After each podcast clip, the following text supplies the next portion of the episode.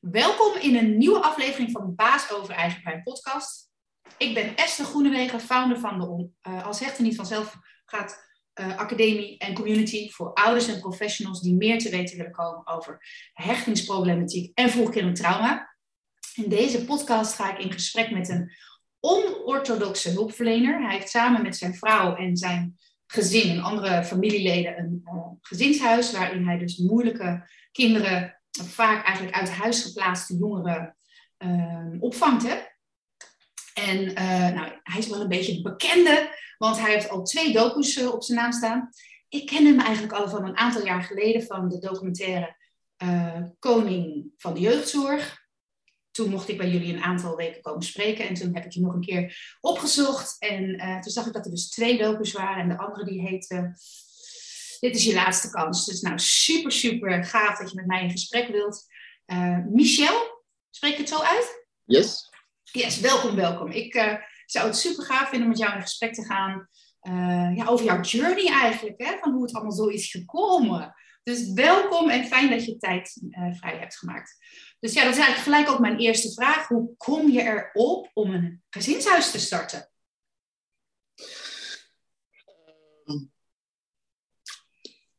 Nou, kijk, ik werk in de zorg. En eigenlijk, eigenlijk als ik, als ik, als ik uh, echt nog even een stukje terug ging, ik werkte in eerste instantie in de bouw. En ik was iemand die eigenlijk uh, altijd uh, met jongeren bezig was in, de, in de buurt. En mijn zus zat in de zorg. En die zei tegen mij: van, Michel, waarom ga je niet in de zorg? Hè? Want ik merk dat, dat dat echt wel een dingetje voor jou is ik had een eigen bedrijf als ZZP'er in de bouw. En dat uh, verdiende leuk en dat ging goed. Toen zei ik tegen mijn zus, ja, ja, de zorg, weet je wel. Ja, ik weet het niet hoor. Maar ja, uh, ik had toen een zoontje, Elijah. En ik was altijd met hem op de skateboardbaan. En tegelijkertijd waar ik, was, ik skateboarden mee. En we gingen met de jongens van de skateboardbaan, nam ik ze weer mee naar allemaal skateboardbanen. En oh, zo uh, was ik eigenlijk altijd bezig met jongeren.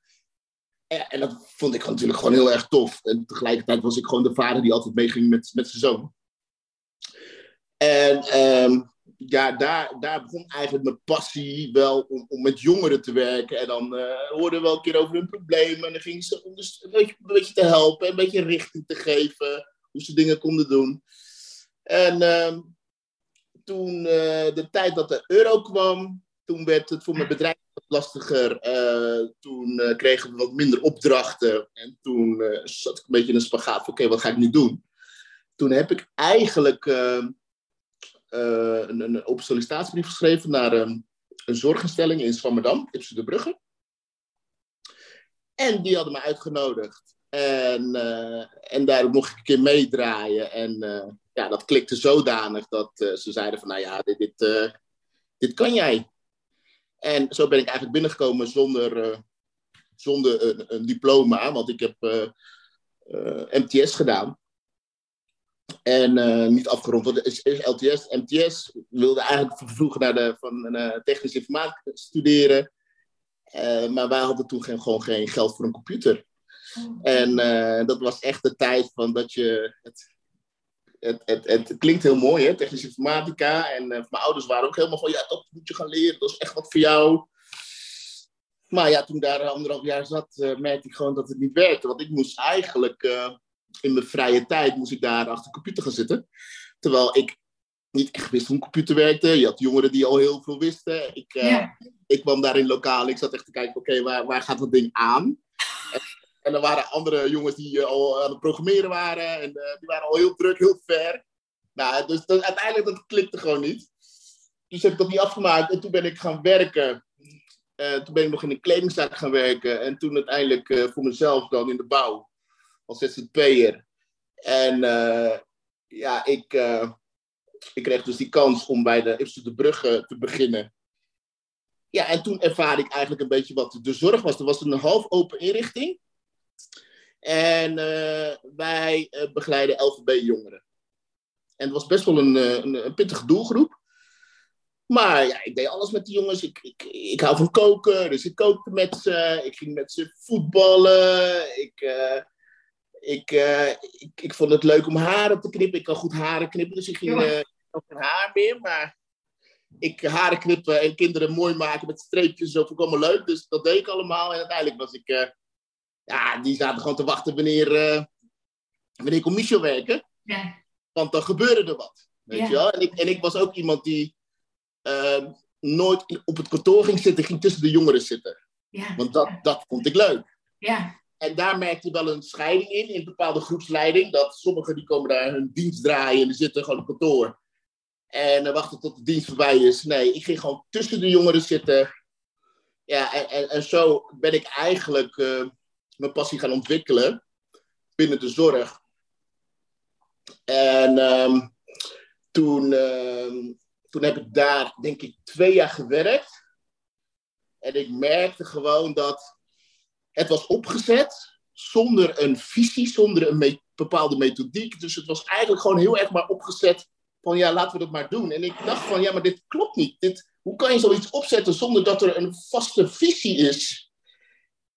En dus toen kwam ik al heel snel, uh, zag ik een beetje hoe de zorg in elkaar zat.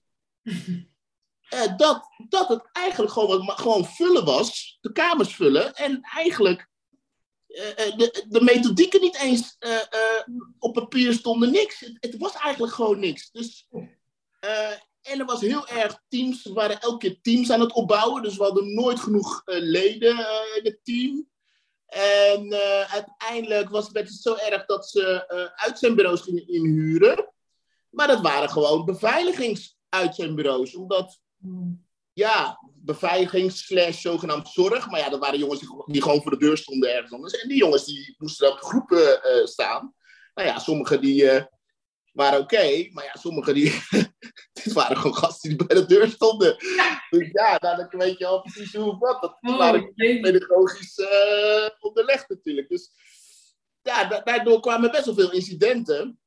En ja, toen merkte ik eigenlijk dat het het ook niet echt was. Ik merkte van, dit klopt niet. Het klopt gewoon niet hoe ze dit hebben opgezet. Toen uh, ben ik via iemand anders uh, bij een detacheringsbureau terechtgekomen. En toen ben ik bij verschillende detacheringsbureaus ben ik me gaan inschrijven. En dan ben ik daar gewoon een keer een, een, een, een dienstje, noemen we dat dan, gewoon een dienstje gaan draaien. En nou, dat vond ik wel wat, want ik ging ergens heen en ik kon een dienstje draaien en ik ging weer weg. En wat was het dienstje dan? Wat was dan het soort werk? nou ja, een dienst zijn voor, het maakt niet uit. Uh, uh, het kon een slaapdienst zijn, hè, ergens oh, op een ja, ja. andere groep. Maar het kon ook een, um, gewoon een ochtenddienst zijn. Het maakte niet uit. Elke dienst die gewoon ergens ingevuld moest worden. Dus ik werd, ik werd eigenlijk net die uh, mensen die bij ons werden neergezet, werd ik ook gedetacheerd. En het interessante daarvan was dat ik eigenlijk de hele zorg kon doorlopen. Want ik was iemand, ik zei niet van ik wilde alleen maar jeugdzorg. Ik zei, het maakt mij niet uit. Waar je me heen wil sturen, ga ik heen. En daar heb ik echt uh, heel veel meegemaakt. Echt uh, van uh, mensen met dementie, dementie of Alzheimer, of hele kleine kinderen, of mensen of, of, of volwassenen die lichamelijk beperkt zijn.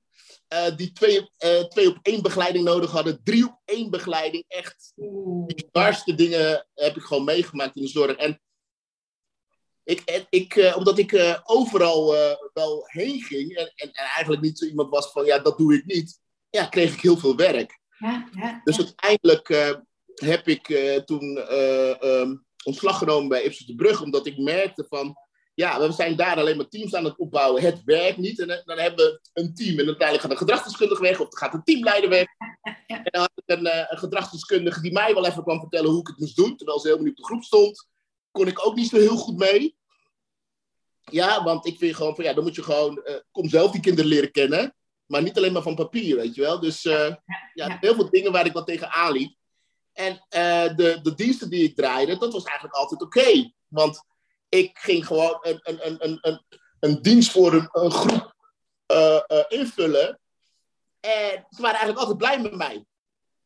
En ik, uh, en ik kwam en ik ging en ik had eigenlijk niks met het team te maken. Dus ja, ja. ik ervaarde dat dat eigenlijk wel mijn ding was. Dus dat heb ik eigenlijk wel drie jaar gedaan. ben ik gewoon gaan mensen door heel Nederland heen.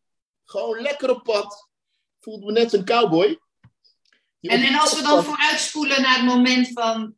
Uh, moet je waarschijnlijk ook met je vrouw gaan overleggen van, joh, we gaan zelf zo'n huis uh, beginnen. Nee, nee dus, dus, dus omdat uh, ik aan het freelancen was in de zorg, uh, en dat heel lang, ik, ik werkte wel 80 uur per week. En, uh, en ik kwam altijd vrolijk thuis. En uh, toen, zei, toen zei ik nog tegen mijn vrouw, ik zeg, dit is echt hartstikke leuk. Alleen, dit is het ook niet. Weet je wel? Ik zeg, ik kan niet altijd maar zo blijven freelancen. En toen ben ik, ben ik op zoek gegaan naar, ja, wat zou, zou ik anders willen? En toen, en toen ben ik een beetje gaan googelen. En toen zag ik wel gezinshuizen. Want ik heb al heel snel, merkte ik al, van als ik nu gewoon een woning zou hebben en die kinderen bij mij zouden wonen, ja, dat zou gewoon top zijn. Want dat zei ik op, bij de Eerste Brug, zei ik wel tegen de jongens. Ik zeg, hoe zou het zijn als ik hier zou wonen? Ja, dat zou leuk zijn, weet je als jij dan, weet je wel. Dus op die manier kreeg, voelde ik het al van, ja, dat, dat zou best kunnen. En toen ben ik eigenlijk uh, ben ik, uh, gaan solliciteren bij uh, de Horizon. Hun zochten gezinshuisouders in loondienst.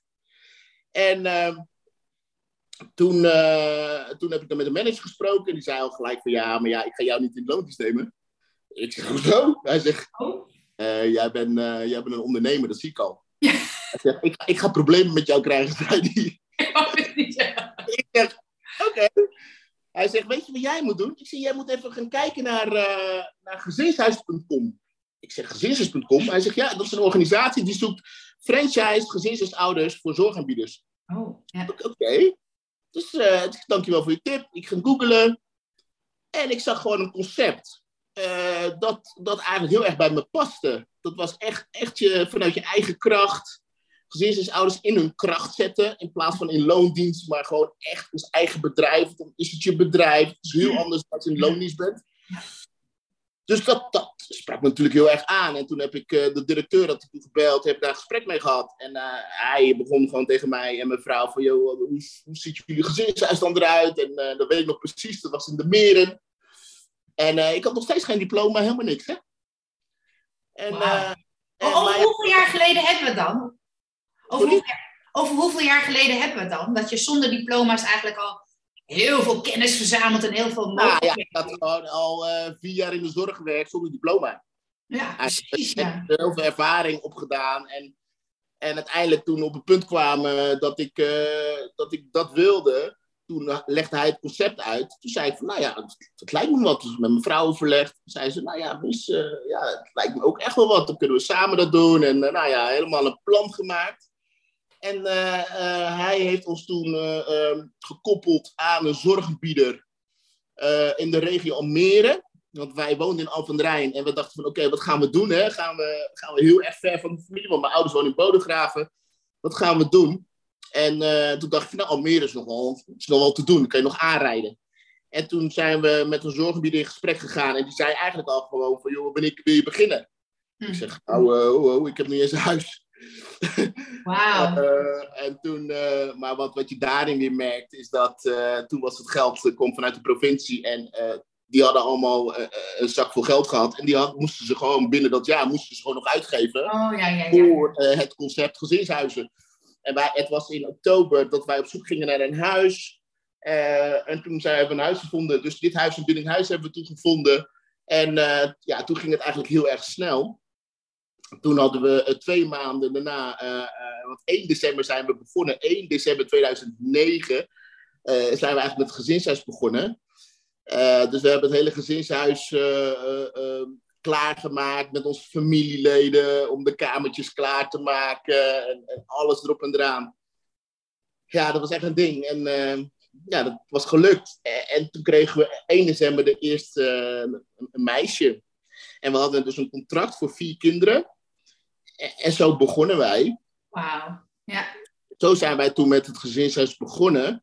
En, uh, maar ja, ik, uh, ja ik, ik, ik, de kinderen waren naar school en ik zat echt thuis. Van, ik zeg, en nu?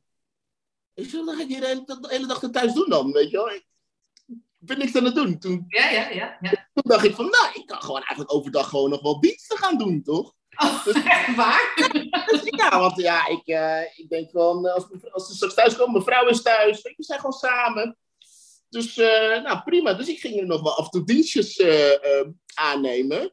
En op die manier kwam ik dan weer cliënten tegen die ergens een plek nodig hadden. Of voogden kwam ik tegen. Of het maakt niet uit. Ik had een gezinshuis. Ja, precies. En, en kon op die manier connecten. En via via kwamen ze dan weer bij mij. En ik kon mezelf promoten. Ja, ja. En, dus zo... binnen, de, binnen de kortste keren zat eigenlijk je huis helemaal vol. En ben je huis naar huis naar huis daarnaast gaan ja. Eh, nemen. Ja, was het eigenlijk vanaf de ene zorggebieden, uh, er kwam er een andere zorggebieden bij. En uh, de Willem Schrikkengroep kwam erbij. Ja, voordat je het uh, wist, hadden allerlei voogden al waar wij mee samenwerkten, die vertelden ook al van, joh, we moeten bij hem wezen. En ja, nou, ik, uiteindelijk hadden we gewoon overal een beetje ambassadeurs die het voor ons deden. En dat gebeurt nu nog steeds. En dat toch onze een, ja, werkstijl gewoon wel aansloeg bij de jongeren. Weet je, gewoon no nonsense ik, ken, ik, weet, ik, ik weet waar je vandaan komt, heel vervelend, maar we moeten het nu gaan doen. Ja, ja. En uh, ja, dat, was, dat, dat, was, dat, was, dat werkte gewoon. En een vraag die mij ook, be- een, een, vraag die mij ook bezig hield. Uh, hoe komt het nou dat jij um, nou, ten eerste zeg maar onderscheidend bent, maar ook dat je op een of andere manier die klik hebt met die jongeren die bijvoorbeeld andere mensen niet hebben of moeilijk kunnen krijgen, heeft dat ook bijvoorbeeld met je achtergrond te maken? Want dat, was, heb ik niet aan jou gevraagd natuurlijk toen ik met jou sprak, of toen ik bij jullie was, maar heb je misschien nou, een eigen stukje jeugd waardoor je het beter snapt? Nou ja, kijk, ik was een jongen toen ik uh, jong was. Ik was een jongen die altijd uh, op straat was. Ik was altijd buiten, buiten, ja, buiten, hè? buiten, buiten, Ja, en dat, dat maakte wel. Uh, dus we hebben heel veel dingen meegemaakt vroeger. En ehm, heel veel vrienden de verkeerde kant op zien gaan. Ah, ja. En gelukkig zelf niet te ver gaan, waardoor ik mijn vingers eraan heb gebrand. Maar ehm, wat, wel, wat je daaruit hebt geleerd, is dat je gewoon, je, je kent de stra het straatleven. Ja. En op zich kwam ik uit een, veilig nest, maar de jongeren waar ik mee omging, niet. Dus ik zat er. Dus dat was eigenlijk al mijn opleiding.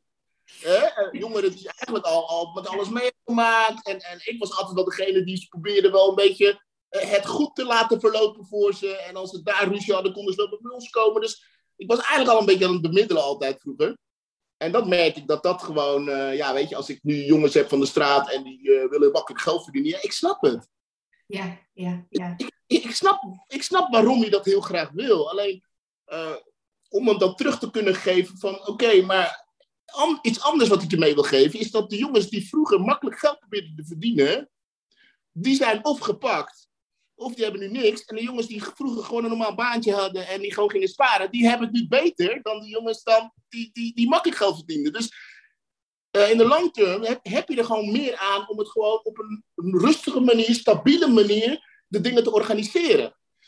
Ja, en, en niet iedereen wil dat gelijk horen natuurlijk. Nee, nee, nee. Uh, maar, maar dat is een beetje wat je probeert mee te geven. Is dat je moet investeren, je moet offeren. Je moet offeren, nu offeren voor, voor straks. En dan heb je misschien nu niet alles. Maar je hoeft niet om je heen te kijken. Je, je, je, bent, je hebt gewoon rust. Je hebt vrede met jezelf.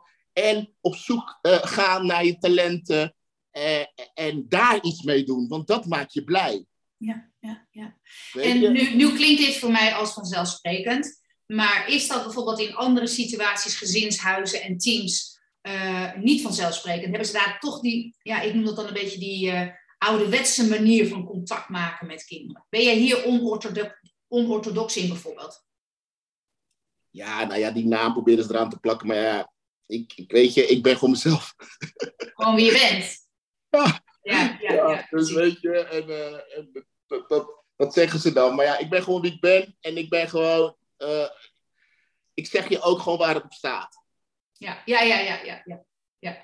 Nou, ik heb met mijn dochter heb ik ook een... Uh, mijn dochter is ook een bijzonder meisje. Dus ik, zij heeft ook twee jaar in een dagbehandeling gezeten. Dus ik ken die, die taal, die manier van omgaan met. En uh, dat kan ook heel erg zo traditioneel zijn. Dat je, dat je, weet je, dat wollige een beetje, dat ken ik. Dus daarom vind ik jou juist ook zo cool omdat jij uh, dezelfde doelen hebt als die kinderen in die zorginstellingen, of die, die, die hulpverleners in die zorginstellingen. Maar gewoon met die, ja, toch, ja, ze noemen het dan inderdaad orthodox, maar jouw eigen manier vanuit je eigen kern, gewoon zoals jij het uitstraalt. Maar die spreekt honderd keer beter aan dan dat, dat geleerde, zeg maar. Snap je wat ik bedoel? Ja. En dat zou gewoon, en vooral ook, denk ik, juist voor die jongens die jij in huis hebt. Ehm, ja, jongens zijn het meestal, hè, heel soms een meisje, maar meestal jongens. Die die vaderrol natuurlijk niet optimaal hebben gekregen. Dus daar gaat het denk ik ook nog om. Dat, en, nou, ik heb natuurlijk voor jouw team mogen spreken. En ik zat daar zo, ik dacht, zijn dit hulpverleners? En allemaal die stoere binken, maar ook tegelijkertijd met zo'n passie en zo'n overtuiging van ik wil gewoon de wereld een klein beetje mooier maken. Maar dan wel in een soort jasje, zo'n lichaam wat jij ook hebt. Weet je, van we houden van boksen, we houden van varen. En dan denk ik, jongens, deze, hier hebben we er meer van nodig. Ja, ja want ik denk echt dat dat een enorm verschil is dan dat traditionele ja, hulpverlening. Kijk, weet je, uh, uh, wij zijn, dus als je kijkt naar mijn team en mijn zoon of mijn, mijn neef. Ja. We hebben allemaal dingen meegemaakt in het verleden en we hebben, we zijn, uh, we hebben, uh, we hebben iets van ons leven kunnen maken.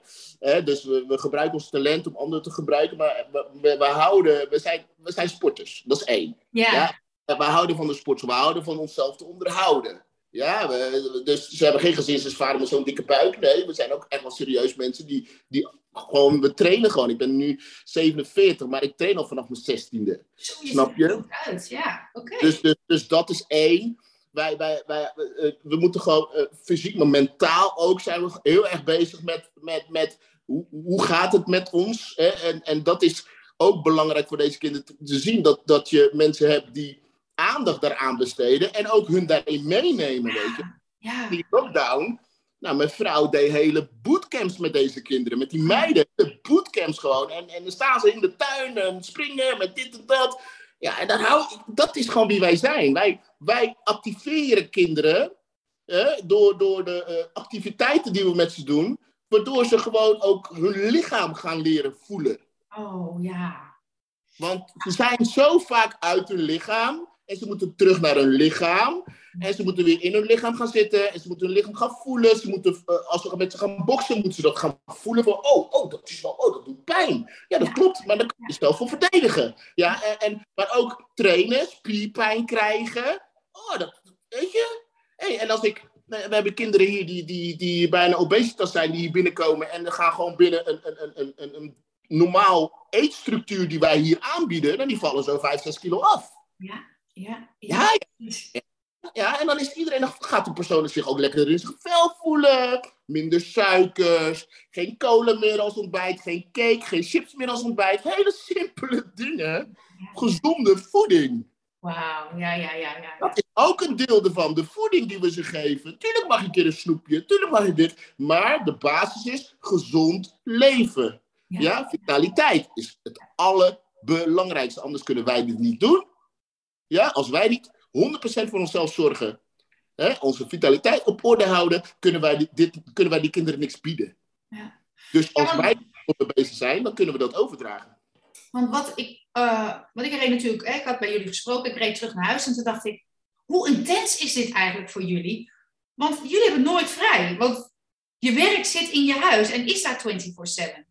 En hoe zorg je er dan voor inderdaad dat je zelf niet omvalt? Nou, als eerste natuurlijk goed voor jezelf zorgen, maar heb je ook momenten dat je even uit je werk kan stappen?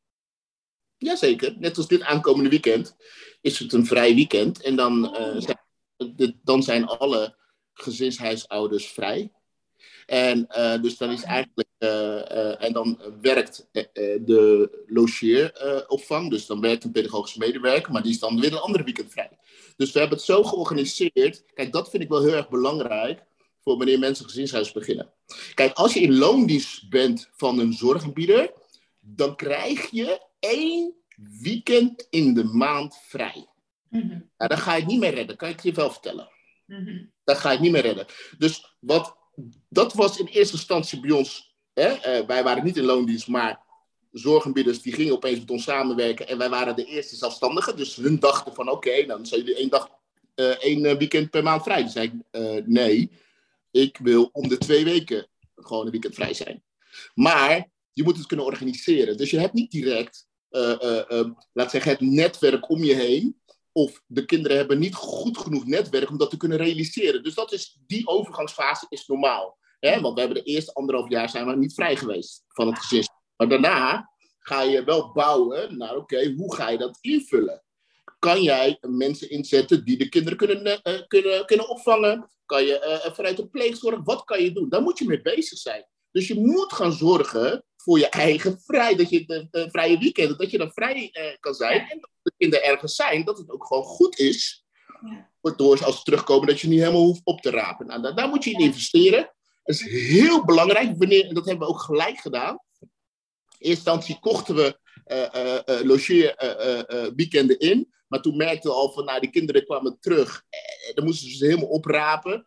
Dus dat was ook niet. Dus het is ook voelen, ervaren.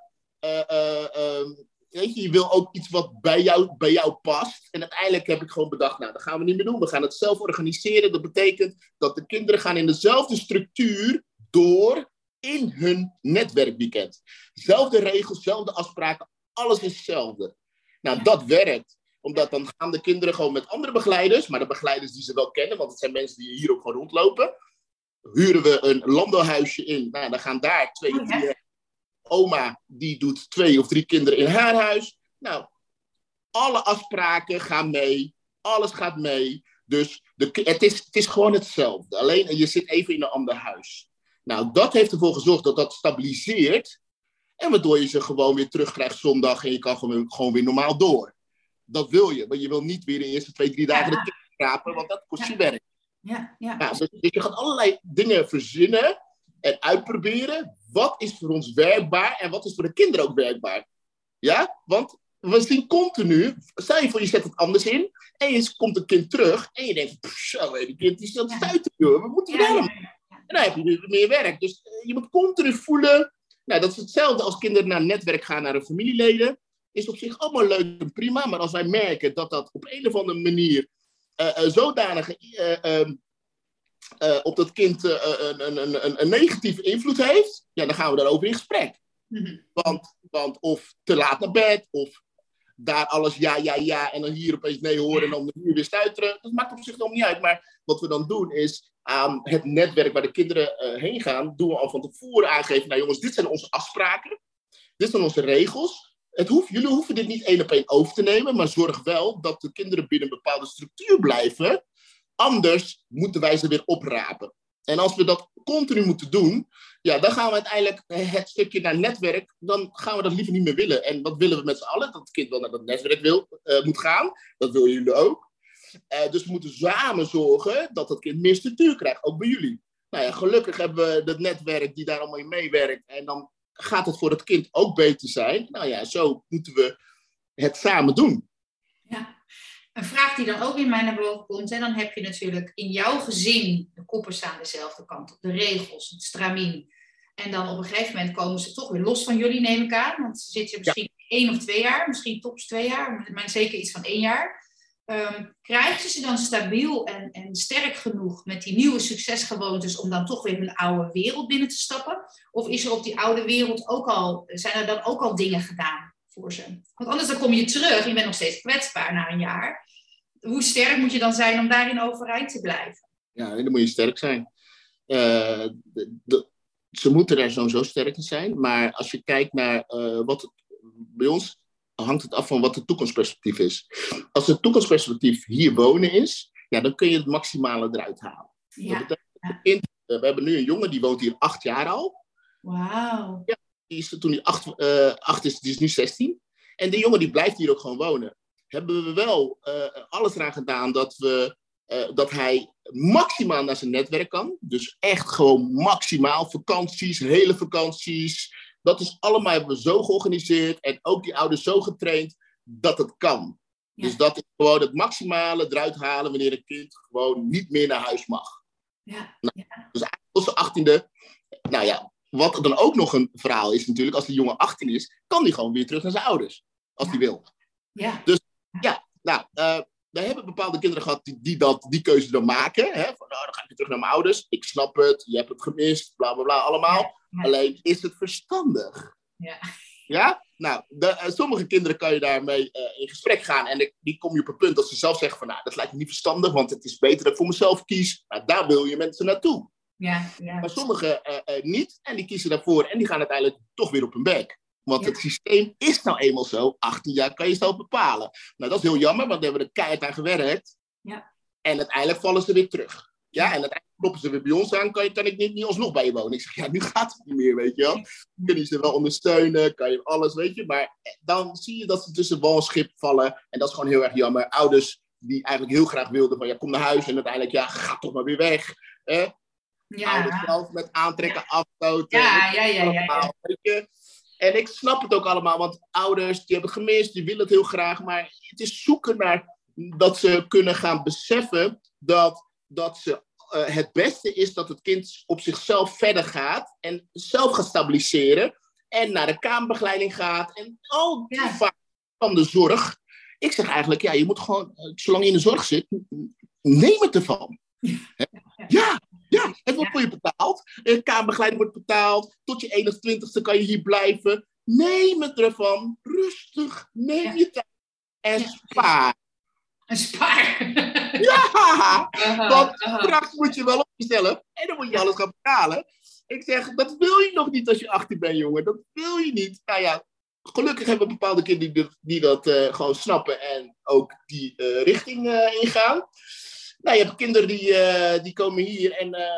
nou, we hebben, die kijken we al van, oké, wat is het toekomstperspectief? Ik heb een jongetje van acht nu hier. En op zich zou die gewoon terug naar zijn moeder kunnen, mits moeder stabiliseert. Nou, dan zijn we eh, met onze systeemtherapeut bezig om eh, eh, het stukje kind-moederrelatie, om dat te ondersteunen.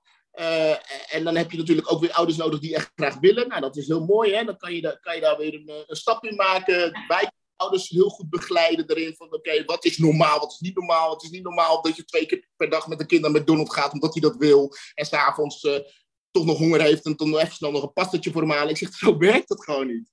Ja. Kinderen hebben dat niet te bepalen. Je kan er heel leuk eventjes naar de McDonald's gaan en dat wilde je. Nou, dat is dan ook je eten, weet je wel.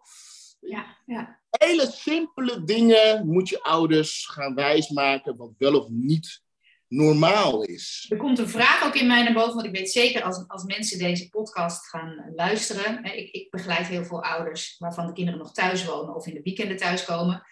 De, de number one question is heel vaak: hoe ga je nou om met die agressiviteit? Dus ehm, ik, ik had ook wat andere dingen opgeschreven van hoe kan je nou eigenlijk. Want jij moet eerst misschien nog ergens nog doorheen breken of juist iets, iets reguleren voordat je met ze aan de slag kan. Hoe kan dat, dat dat jij het wel redt? Welke skills heb jij wel die bijvoorbeeld de ouders eh, waarvan de kinderen dan nog thuis wonen of bij mij in training komen, dat niet hebben? Het is altijd de number one question. Oké, mijn kind, vooral als ze richting die puberteit gaan, heel erg agressief en je verrot schelden en niet meer luisteren.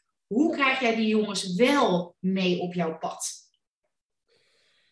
Nou ja, weet je, weet je waar het vaak fout gaat? Eh, wat ik dan zie, is dat eh, ouders al veel te vroeg dingen toelaten. En het is natuurlijk helemaal niet raar, en dan kijk ik naar mijn eigen kinderen, dat wanneer je ze een vinger geeft, pakken ze je andere vinger en uiteindelijk hebben ze heel je hand. Nou ja, eh, ik ben Antilliaans opgevoed en eh, mijn moeder draaide gewoon mijn oor. En als ik niet luisterde, slipper naar mijn hoofd toe. Zo ging het. Ja, ja, ja. Dus ik had respect voor mijn moeder, want maak geen grap met mijn moeder gewoon. Weet je wel?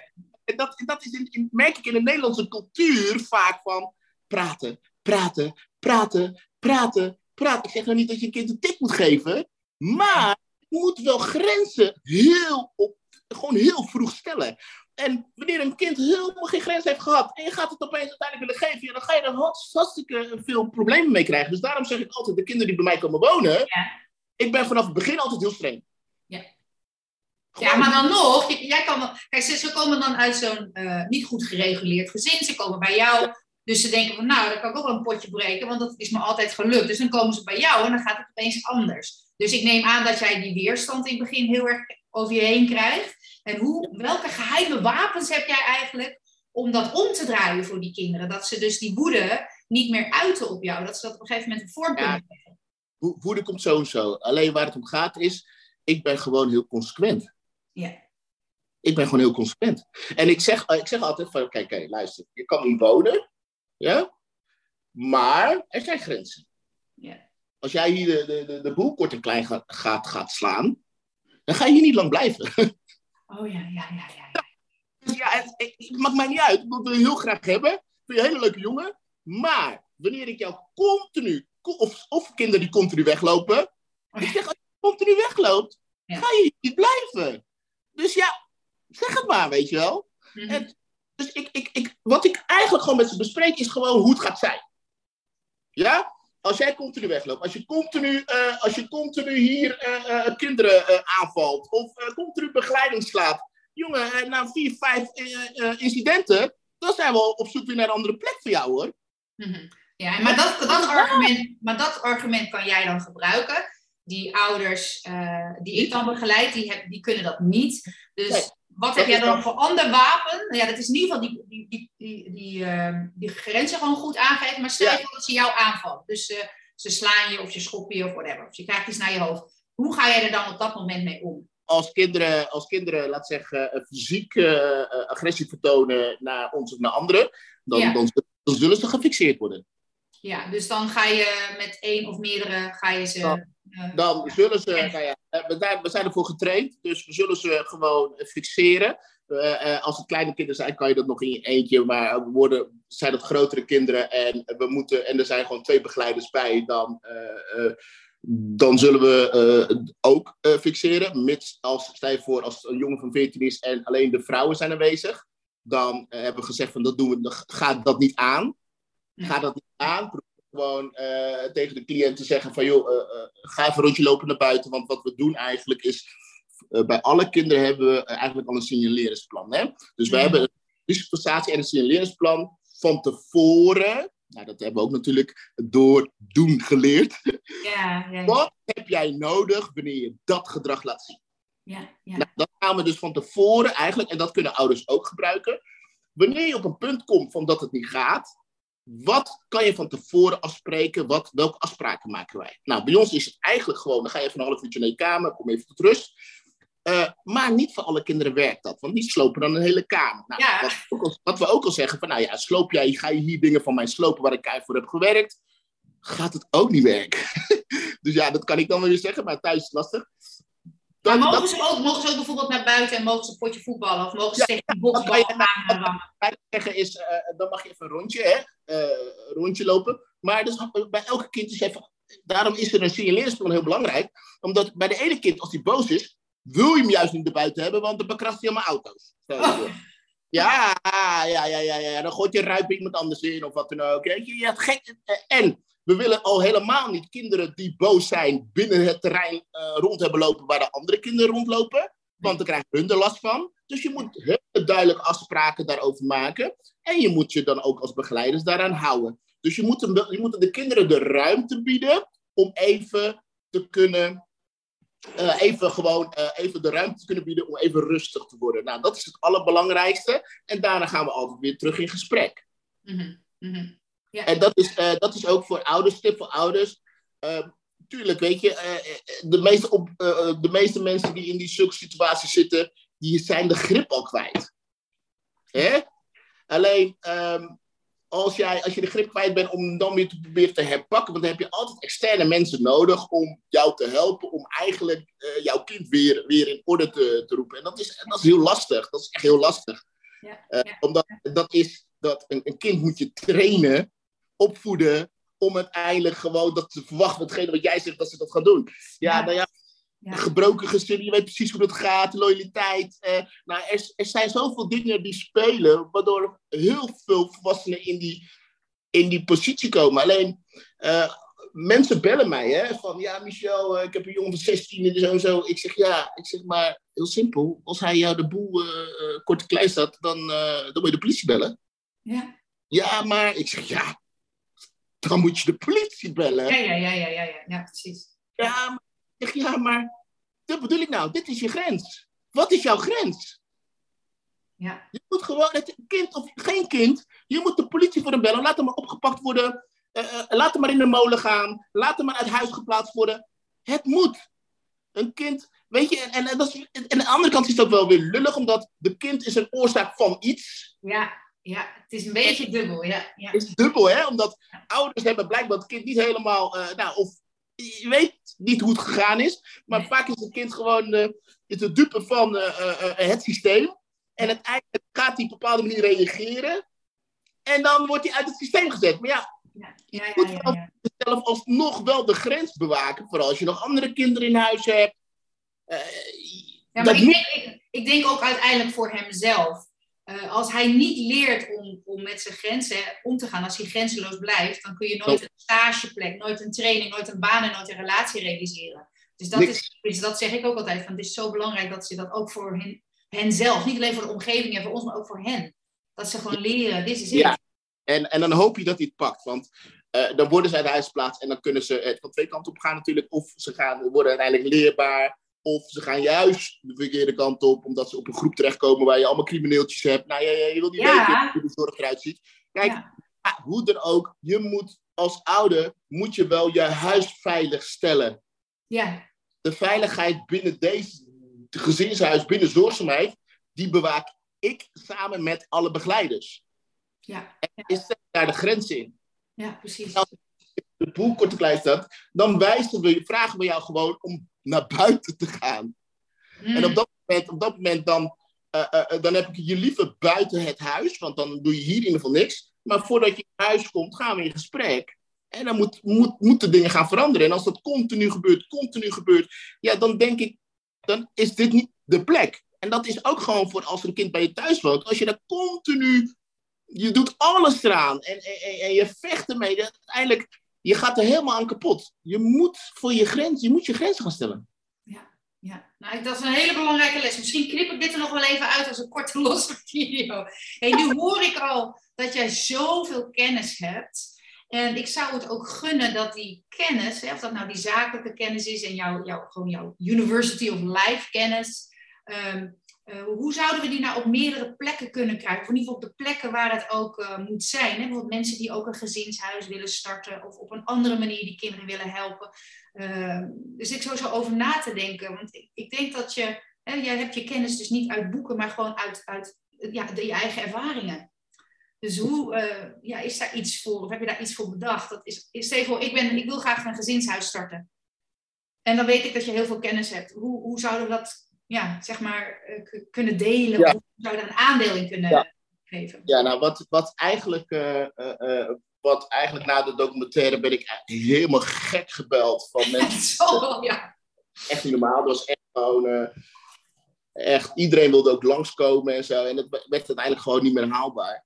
Ja, Ik ben al, mensen kunnen mij gewoon bellen en, of voor een afspraak en via, via info.zorgsmij.com een, een, gewoon een vraag stellen. En dan kunnen we kijken van nee, eh, waar loop je tegenaan? En dan eh, kan ik in eerste instantie altijd even een vrijblijvend gesprekje hebben met die persoon. En als ze willen dat wij eh, ze coachen, en ja dat kan dan kunnen we gewoon kijken, van, oké, maar dat is echt zorg op maat. Wat heb je nodig? En dan is het kennis delen. Of wij hebben ook heel veel documenten die wij zelf hebben ontwikkeld. Die we eigenlijk dan gewoon verkopen. Want dan hoef je daar niet over na te denken. We kunnen heel systeem kunnen wij eh, eigenlijk, je moet zo zien, heel zorgzaamheid staat ook op een server eh, in, in een soort mappensysteem. Ehm, ja, als je daar, daar hebben we elf jaar over nagedacht. dus ja, dat, dat, valt, dat, dat kunnen mensen gewoon kopen. En dan kunnen ze Ja. dat zelf invullen. En dan hebben ze eigenlijk een layout waar ze mee kunnen werken. Want als je, je hebt verschillende gezinsouders. Je hebt gezinsouders in loondienst. Dat vind ik het altijd het gevaarlijkst. Omdat eh, je krijgt dan een zorgaanbieder van, eh, eh, je krijgt dan, sorry, een, een, een gedragsdeskundige van een zorgaanbieder. D- Dat betekent dat die betaal jij niet. Dus die hebben hun eigen belangen. Hmm, ja. En dat is gevaarlijk, omdat je wil heel graag dat de gedragsdeskundige aan jouw kant staat. Ja? Hmm. Eh, eh, eh, nou ja, niet alleen aan jouw kant. Kijk, want het is, je moet een gedragsdeskundige hebben die, als jij het gewoon niet goed doet, die je gewoon zegt dat je het niet goed doet. Eh, niet, ik bedoel, aan je kant dat je gewoon de dingen kan manipuleren en, en, en gekke dingen kan doen. Maar ik bedoel meer op het stukje van ja, een zorgaanbieder eh, die heeft een kind bij jou en een kind heeft, er is iets gebeurd. En jij denkt van, nou, dit kan echt niet meer, het kind moet gewoon weg. Nou ja, dan als je je eigen gedragsdeskundige hebt, dan ga je, dan zeg je, dan ga je dat gewoon in gang zetten. Ja. Hè? Want, want jij, gaat, jij geeft je grens aan. Nou, als je in loondienst bent, gaat dat niet zo makkelijk. Dan zullen ze alles eraan doen om dat kind nog daar te houden. Bla bla. Dan gaan ze gewoon niet meewerken in hetgene wat jij wil. Ja. ja. Dus je hebt eigenlijk een, uh, zo iemand nodig die jouw visie deelt. In jouw, ja, jouw werk deelt. Ja. mensen die in loon, die bedoel, als zelfstandigen zijn, ja, in de onderaanneming zijn.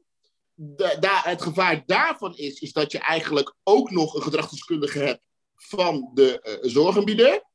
Uh, en waar je eigenlijk naartoe uh, moet gaan, is dat je je eigen gedragsdeskundige hebt, je eigen therapeut hebt, alles zelf hebt om de zorg te kunnen bieden die jij wil, jij wil bieden.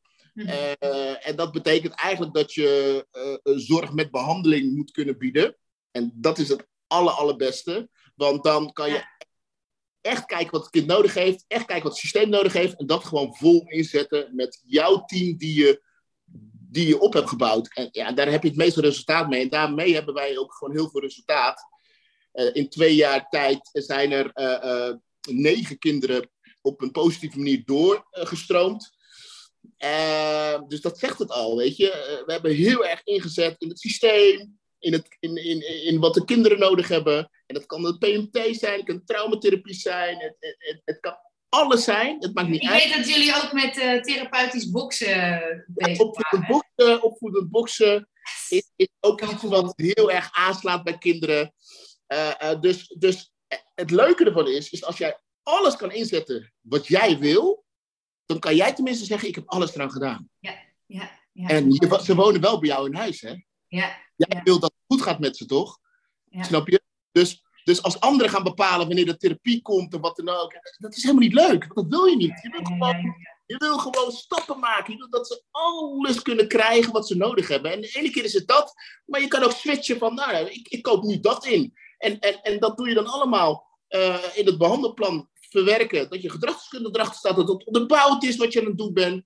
En op die manier kan je veel meer bereiken. Uh, hey, maar, maar kan jij niet een online training gaan opzetten of die professionals echt, echt gaan coachen? Dat je van die consultant trajecten of zo kan uh, gaan doen? Want dat wat je nu aan mij vertelt, dat is zo waardevol ook. En ook op de manier waarop je met, met mij praat of met die jongeren praat, dat is gewoon een, ja, dat, dat raakt gewoon. Snap je wat ik bedoel? Ja. Ik hoor ja, gewoon iets aankomen, ik hoor gewoon iets aankomen. Denk er maar over na. Ik moet nog even nadenken met jou misschien, uh, kijk hier ben jij dan weer wat meer in, in, in, in, thuis natuurlijk, omdat jij doet het al en zo. Dus we moeten misschien een keer apart nog een keer daar even over hebben. Ja, hoe ja, dat, dat, zou, ik zou dat echt interessant vinden. Ik zou ook echt, als ik dan kijk van hoeveel mensen mij hebben benaderd, dan zou ik eigenlijk al die mensen bij elkaar willen krijgen. Ja. En, en, en dan in één keer mijn verhaal vertellen en in één keer vragen stellen. Dat lijkt me gewoon super tof. Maar ja, ik, zie dat, ik zie dat gewoon aankomen bij jou. Want je, ik bedoel, het uur is al voorbij, hè? En ik heb nog heel veel dingen die ik aan je wilde vragen. Maar ik wil het een beetje binnen het uur houden. Ja, maar de manier waarop je praat, de liefde die je hebt, ook voor de ouders. Ik heb je alleen nog maar liefdevol, neutraal horen praten over alles wat er omheen staat. Hè? Dus daar heb je ook al een hele mooie mindset uh, uh, in. Uh, met hoe je het ehm, vertelt aan mij. Um, dit, ja, ik, ik zie gewoon iets van een online training, of in ieder geval die mensen samenbrengen die hierin geïnteresseerd zijn, en dan jouw kennis delen. En ik weet dat je technisch misschien wat minder uh, uh, uh, geoefend hebt, maar als het mij is gelukt, dan kan het jou ook zeker lukken. Dus daar gaan we het misschien nog wel even op een ander moment ook over hebben. Um, ook eventjes nu een beetje richting het einde te gaan. Wat ik nog wel even wilde vertellen ook, omdat ik dat ook zo bijzonder vind van, van jullie huis. Ten eerste zijn jullie dus multicultureel. Dat vind ik ook gewoon heel mooi. Dat er gewoon, ja, toch heel veel jongens die in je huis zitten, die hebben natuurlijk ook uh, dat soort situaties. En ik vind het ook heel mooi dat jullie, uh, jullie geloof daarin uh, meenemen. Ik vind dat echt een onderscheidend iets ook in, hè, ik noem het altijd het family en het tribe gevoel. En dat jullie daar ook niet in doorschieten. Dus dit is wat jullie doen, dit is hoe wij hè, elke zondag naar de kerk gaan. Je mag mee of je, je hoeft niet mee. En uh, dat komt ook een beetje in die, volgens mij die eerste documentaire. En dan zie je die jongens echt zo bij Bible Study dan bij jullie uh, meedoen. En ja, daar krijg ik dus kippenvel van. Dat vind ik zo mooi. Maar dat moest ik er even bij vertellen. Want als je, als je jou zo ziet, dan, dan, dan denk je dat niet achter jou. En daarnaast ook, weet je, ik, ik wil ook echt zeggen, ga die documentaire kijken. Ondanks dat hij niet meer bij Videoland staat. Je kan hem volgens mij gewoon, nou, als je hem googelt, dan YouTube. vind je... Op YouTube staat Oh ja, YouTube gewoon, ja. En dan kun je gewoon zien hoe, dan ga ik jou eventjes nog een compliment geven, hoe onderscheidend jullie zijn. Niet alleen jij, maar ook je vrouw. En die hele family, die hele community daar. En ja, je, je geeft gewoon kinderen een kans op een, op een mooi stabiel leven. En daarmee natuurlijk een heel systeem krijgt gewoon een tweede kans. En nou ja, ik, hoor, de mensen die dit luisteren of, uh, of zien, je hoort gewoon dat er heel veel kennis is. Dus er moet gewoon een online training komen. Ik zeg het je gewoon. Dit moet gewoon beter gedeeld worden. Ja. Ik eh, sluit deze podcast af met een aantal vragen die ik nog aan je wil stellen. En dan uh, ben ik benieuwd wat je daarop antwoordt. Dus ik noem dat de, Tough Six. Dus wat is het beste advies wat je ooit van iemand hebt gekregen? Wat is het beste advies wat ik ooit van iemand heb gekregen? Het kan over van alles zijn, niet per se je werk, maar... Uh... Ja, uh, dat uh, hetgene wat je meegemaakt is niet voor jou, maar voor een ander. Oh, mooi, mooi. En wat is dan het allerslechtste advies wat je ooit van iemand hebt gekregen? Uh, alle slechte advies is, denk niet te groot. oh, maar dat... Ja, nee, ja, nee, Oftewel, blijf maar klein. ja. En dat was een coach oh. die, die ik die ik via de franchise-formule had gekregen. En die zei tegen mij, Michel, maar niet zo groot worden. Blijf maar zo zoals je bent. Denk niet te groot. Oh, oh, oh, oh. Nou, nou, dit is de laatste keer dat je mij hebt gecoacht. ja, precies. Oh, heerlijk, heerlijk. Oké, dit is misschien een moeilijkere vraag, maar noem iets op wat anderen nog steeds belangrijk vinden, maar jij inmiddels al niet meer. Noem eens iets op wat anderen belangrijk vinden. Ja, wat, wat anderen nog steeds heel erg belangrijk vinden. En jij bent eigenlijk door jouw proces, door jouw journey, dat je denkt van... Serieus? Is dit een moeilijke vraag? Nou, dan moet even nadenken. Oh, oké. Uh, wat anderen belangrijk vinden en ik niet.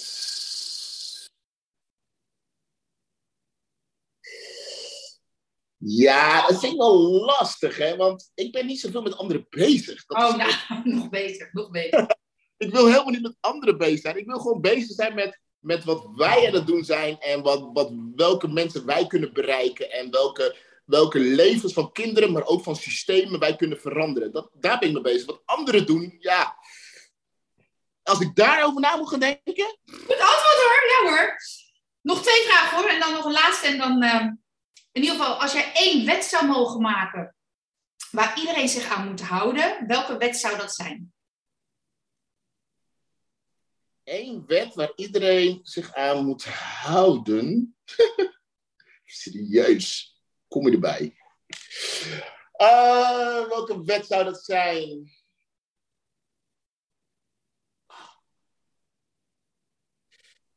Nou, dan we in instantie, uh, nou ja, nee, laat me daar maar niet over hebben.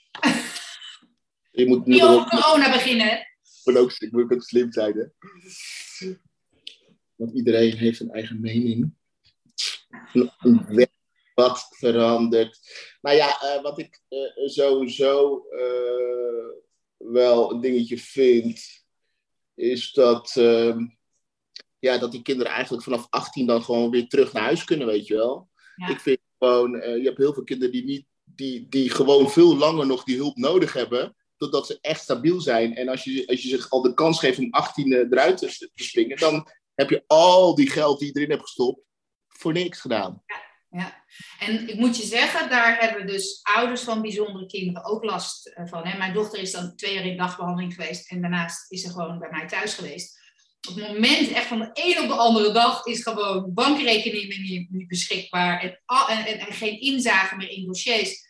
Terwijl ik zeg altijd in mijn trainingen, je hebt verschillende leeftijden. Hè? Dus je hebt de kalenderleeftijd, die is de dag daarvoor 17 en de dag daarna 18. En je bent overal alles hè, qua inzage kwijt. Maar die emotionele leeftijd, dat, dat herken jij ook vast wel, die is vaak soms nog 12 en heel soms 8. Dus hoe, wie heeft nou bedacht dat dat paspoortleeftijd, dat dat de leeftijd is waarmee zij handelen? Waarmee ze dus die zelfredzaamheid hebben. Dat is zo kortzichtig. Ik snap het niet. Kijk, maar, maar dat is nog voor kinderen die normaal begaafd zijn. Ja. Kinderen die lichtverstandelijk beperkt zijn, geldt hetzelfde, hè? Ja, ja, ja, ja, ja precies. Hoe dan? Ja, hoe dan, ja. Ik heb een meisje gehad, die is lichtstand beperkt, nou echt waar, sommige momenten drie jaar. Ja. En die is gewoon 18 en die, en die is gewoon weer terug bij de moeder gewonnen. En die moeder, die, Dat, dat gaat gewoon niet. Dat is altijd, die komt niet eens een weekend naar de moeder toe. Die komt niet eens, we hebben er zes jaar gehad. Ze, we hebben niet eens het netwerk kunnen opbouwen dat ze een weekendje naar de moeder. Want moeder zou belasten haar met allerlei dingen, waardoor het kind helemaal gek werd. 18 jaar naar de moeder. Oeh, ja, ja. Nou, dat is, dat is waar, waar wij tegen vechten. Kan, ja, het kan toch gewoon niet. Ja, maar dat is, dat is dan, ja, precies. Nou, misschien gaan we hem gewoon hier dan mee afronden. Want dat is waar ik me ook dan inderdaad druk over maak. Dat ik denk van, hoe kan dat nou dat we in zo'n systeem vastzitten? Ik, ik- daar wilde ik het ook nog met je over hebben. Van hoe, voel, hoe voelt dat voor jou, hè? Dat, dat jeugdzorgsysteem? Maar dat laten we maar gewoon even lekker. Daar branden we onze vingers niet aan. Maar het is, Alle vragen, denk ik. ja, ja, maar het is zo kortzichtig. En, en, en het belemmert, denk ik, niet alleen jou en jouw gezinshuis, maar ook heel veel andere mensen die daar wel gewoon hun leven aan wijden. Maar je zit gewoon verstrikt in die, in die wetgeving en in die regelgeving. Nou, ik weet niet wie ze verzonnen heeft, maar niet iemand die weet van, van, van, ja, van bijzondere mensen en bijzondere kinderen. Werkt toch gewoon echt gewoon voor, totaal voor geen meter. Totaal niet. Nee, nee, nee, nee, nee. En, en, dan heb ik, en heb ik geluk dat ik iemand ben die ervoor heb gevochten om het zo te doen zoals ik het nu doe. Ja. Maar je hebt zoveel mensen die dat niet hebben. Ja. En, die, en het is dweilen met de kraan open, dat kan ik je vertellen. Ja, ja, ja, ja. ja, als je een beetje eigen wijsheid, noem ik dat altijd, en een beetje sterke persoonlijkheid hebt en gewoon alles, ja. Ik, ik, ik heb altijd alle, alle behandelplannen en alle diagnoses naast me neergelegd. Dank u wel, gaat in de map en ik ga kijken hoe ik tot volle potentie kan komen met mijn kind. Dat is een veel betere drive. Als ik had geluisterd naar wat ze hadden verteld vanuit die eh, zorginstelling, nou, was mijn dochter eigenlijk al met acht jaar opgegeven. Ja. Eh, eh, ze scoorde onder praktijkniveau. Ze kon ja, eigenlijk sociaal handelen. Het lukte allemaal niet. En als je dan nu kijkt wat ze heeft gerealiseerd, dan denk ik, potverdorie. Hoeveel kinderen krijgen dit niet aangereikt door omstandigheden? Terwijl het er wel in zit. En ik neem aan dat jij zo'nzelfde visie daarin hebt. Ja, zeer zeker. Ik heb een eh, eh, meisje die eh, was uh, lichtstand beperkt. En, en een meisje die, die, ze zeiden nooit van, ja, je gaat nooit verder dan niveau 1. Zeiden ze altijd. En die is gewoon niveau 3. Die werkt nu in de zorg. Yes! Oh, Niveau 3, hè. Werken in de Ja. zorg is begeleiden. Ze, ze, ze- hoor dit dan. Zij werkte voor triade terwijl ze woonde bij triade. Hè? Ze, ze terwijl ze nog woonde eh, eh, op de kamerbegeleiding bij die zorggebieden. Totdat ze dat, toen waren ze erachter gekomen. Oh. En waren ze erachter gekomen. En toen hebben ze toen zeiden ze van, ja, maar dat kan eigenlijk helemaal niet. Oh, wat erg. Ja, ja. Toen heeft ze de baan verloren. Wauw. Nou, dat kan niet, nee. Dat, ze, heeft, ze, heeft, ze heeft ervoor gestudeerd, ze heeft alles, ze heeft de papieren. Maar alleen omdat ze nog in de kamerbegeleiding zat, bij triade, mocht ze niet meer werken voor triade.